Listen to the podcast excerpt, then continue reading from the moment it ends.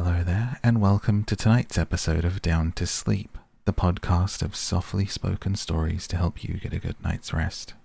On tonight's episode, I will be reading to you Sir Gawain and the Green Knight. This is a late 14th century Middle English heroic romance, and the author is unknown. The title wasn't given to it until centuries later. Thank you so much for joining me. If you would like to support this podcast, if you've been finding it useful and you would like to hear more episodes, then join us at patreon.com slash down to sleep, where for a few dollars you join our Sleepy Book Club. Every episode is extended and you get a whole bonus episode every single week. With more than 50 episodes currently on the Patreon, including most recently The Lord of the Rings, so join us at patreon.com slash down to sleep. Thank you. I hope that this helps you get the sleep that you deserve tonight. Let's begin. Arthur, the greatest of Britain's kings, holds the Christmas festival at Camelot, surrounded by the celebrated knights of the Round Table, noble lords, the most renowned under heaven, and ladies the loveliest that ever had life. This noble company celebrate the new year by a religious service, by the bestowal of gifts, and the most joyous mirth. Lords and ladies take their seats at the table. Queen Guinevere, the grey eyed, gaily dressed, sits at the dais, the high table or table of state, where too sat Gawain, with other worthies of the round table. Arthur, in mood as joyful as a child, his blood young and his brain wild, declares that he will not eat nor sit long at the table until some adventurous thing, some uncouth tale, some great marvel, or some encounter of arms has occurred to mark the return of the new year. The first course was announced with cracking of trumpets, with the noise of nakers and noble pipes. Each two had dishes twelve, good beer and bright wine both. Scarcely was the first course served when another noise than that of music was heard. There rushes in at the hall door a knight of gigantic stature, the greatest on earth in measure high. He was clothed entirely in green, and rode upon a green foal. Fair wavy hair fell about the shoulders of the Green Knight, and a great beard like a bush hung upon his breast. The knight carried no helmet, shield, or spear, but in one hand a holly bough, and in the other an axe, huge and unmeet, the edge of which was as keen as a sharp razor. Thus arrayed, the Green Knight enters the hall without saluting anyone.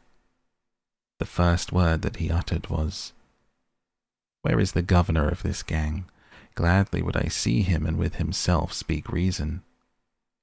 To the knights he cast his eye, looking for the most renowned. Much did the noble assembly marvel to see a man and a horse of such a hue green as the grass.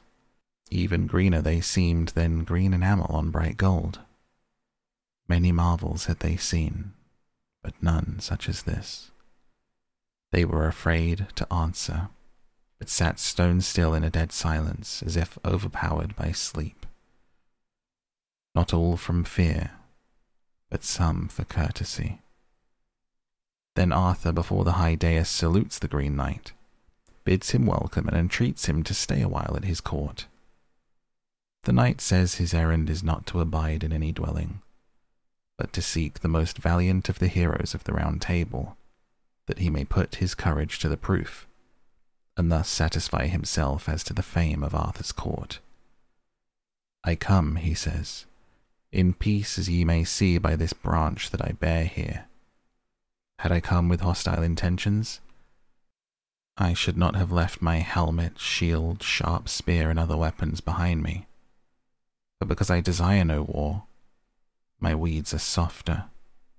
If thou be so bold as all men say, thou wilt grant me the request I am about to make. Sir, courteous knight, replies Arthur, if thou cravest battle only, here failest thou not to fight. Nay, says the Green Knight, I seek no fighting. Here about on this bench are only beardless children. Were I arrayed in arms on a high steed, no man here would be a match for me. But it is now Christmas time, and this is the new year. and I see around me many brave ones. If any be so bold in his blood that dare strike a stroke for another, I shall give him this rich axe to do with it whatever he pleases. I shall abide the first blow just as I sit, and will stand him a stroke, stiff on this floor, provided that I deal him another in return. And yet I give him respite, a twelvemonth and a day. Now haste and let's see tight. Dare any herein aught say? If he astounded them at first, much more so did he after this speech, and fear held them all silent. The knight, righting himself in his saddle, rolls fiercely his red eyes about, bends his bristly green brows, and strokes his beard, awaiting a reply. But finding none that would carp with him, he exclaims, What?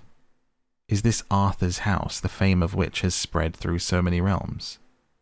Forsooth, the renown of the Round Table is overturned by the word of one man's speech, for all tremble for dread, without a blow being struck. With this he laughed so loud that Arthur blushed for very shame, and waxed as wroth as the wind. I know no man, he says, that is aghast at thy great words. Give me now thy axe, and I will grant thee thy request. Arthur seizes the axe, grasps the handle, and sternly brandishes it about, while the Green Knight, with a stern cheer and dry countenance, stroking his beard, drawing down his coat, awaits the blow.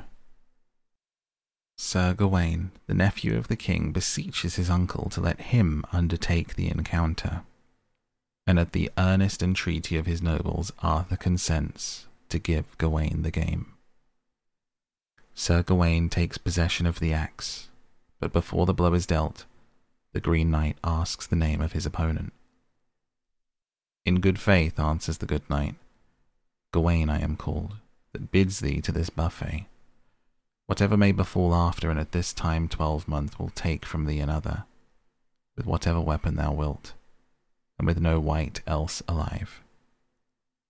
By Gog, quoth the Green Knight, it please me well that I shall receive at thy fist that which I have sought here. Moreover, thou hast truly rehearsed the terms of the covenant. But thou shalt first pledge me thy word, that thou wilt seek me thyself, wheresoever on earth thou believest I may be found. Fetch thee such wages as thou dealest me today, before this company of doughty ones. Where should I seek thee? replies Gawain. Where is thy place? I know not thee, thy court, or thy name.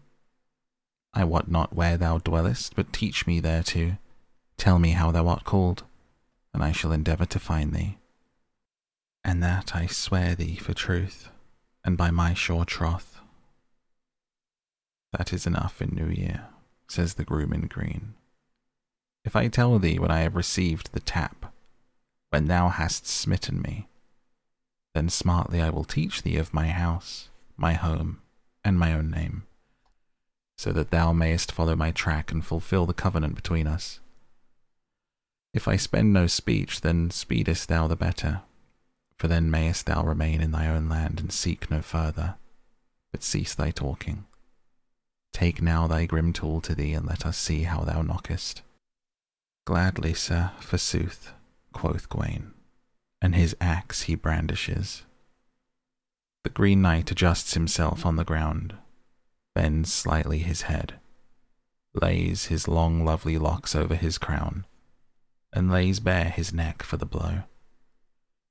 Gawain then gripped the axe, raising it on high, let it fall quickly upon the knight's neck, and severed the head from the body. The fair head fell from the neck to the earth, and many turned it aside with their feet as it rolled forth. The blood burst from the body, yet the knight never faltered nor fell, but boldly he started forth on stiff shanks and fiercely rushed forward, seized his head and lifted it up quickly.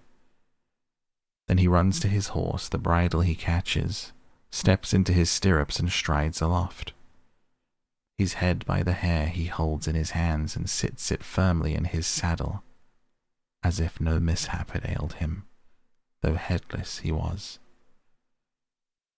He turned his ugly trunk about that ugly body that bled, and holding the head in his hand, he directed the face towards the dearest on the dais. The head lifted up its eyelids and looked abroad, and thus much spoke with its mouth as ye may now hear.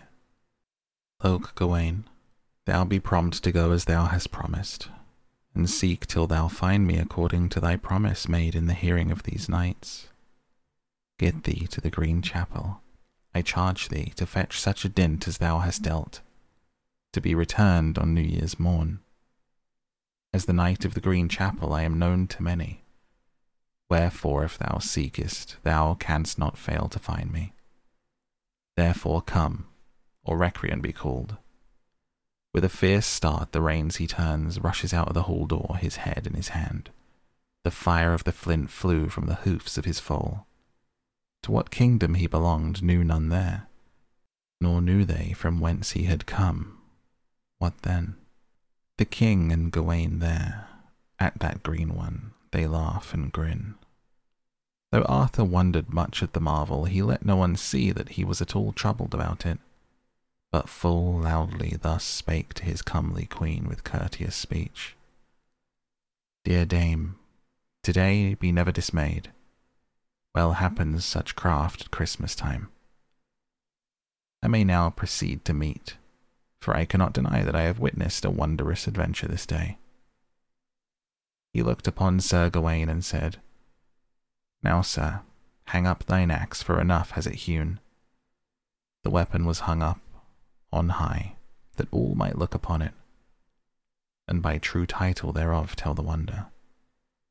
Then all the knights hastened to their seats at the table, so did the king and our good knight, and they were there served with all dainties, with all manner of meat and minstrelsy though words were wanting when they first to seat went.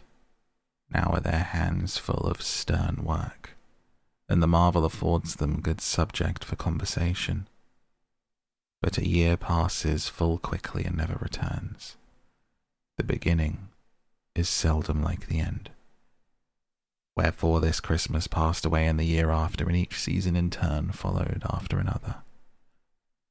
Thus winter winds round again, and then Gawain thinks of his wearisome journey. On All Hallows Day, Arthur entertains right nobly the lords and ladies of his court, in honour of his nephew, for whom all courteous knights and lovely ladies were in great grief. Nevertheless, they spoke only of mirth, and though joyless themselves, made many a joke to cheer the good Sir Gawain. Early on the morrow, Sir Gawain, with great ceremony, is arrayed in his armour, and thus completely equipped for his adventure. He first hears Mass, and afterwards takes leave of Arthur, the knights of the Round Table, and the lords and the ladies of the court, who kiss him and commend him to Christ. He bids them all good day, as he thought, for evermore. Very much was the warm water that poured from eyes that day. Now rides our knight through the realms of England with no companion but his foal, no one to hold converse with save God alone. From Camelot in Somersetshire, he proceeds through Gloucestershire and the adjoining counties into Montgomeryshire, thence through North Wales to Holyhead, adjoining the Isle of Anglesey, from which he passes into the very narrow peninsula of Wirral in Cheshire, where dealt but few that loved God or man. Gawain inquires after the Green Knight of the Green Chapel, but all inhabitants declare that they have never seen any man of such hues of green. The knight thence pursues his journey by strange paths over hill and moor, encountering on his way not only serpents, wolves, bulls, bears, and boars, but wood satyrs and giants. Worse than all of those, however, was the sharp winter.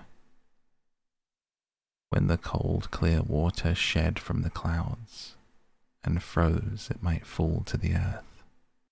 Nearly slain with the sleet, he slept in his armor. More nights than enough in naked rocks. And that is where we close the book on tonight's episode of Down to Sleep in the Green Knight. If you would like to hear the rest of this reading, then come and join us on Patreon at patreon.com slash down to sleep, where this episode will be twice as long and there's a whole catalogue of other extended and bonus episodes for you to listen to and to get down to sleep with. Thank you so much for joining me tonight. I will see you next Monday for another reading. Until then, good night.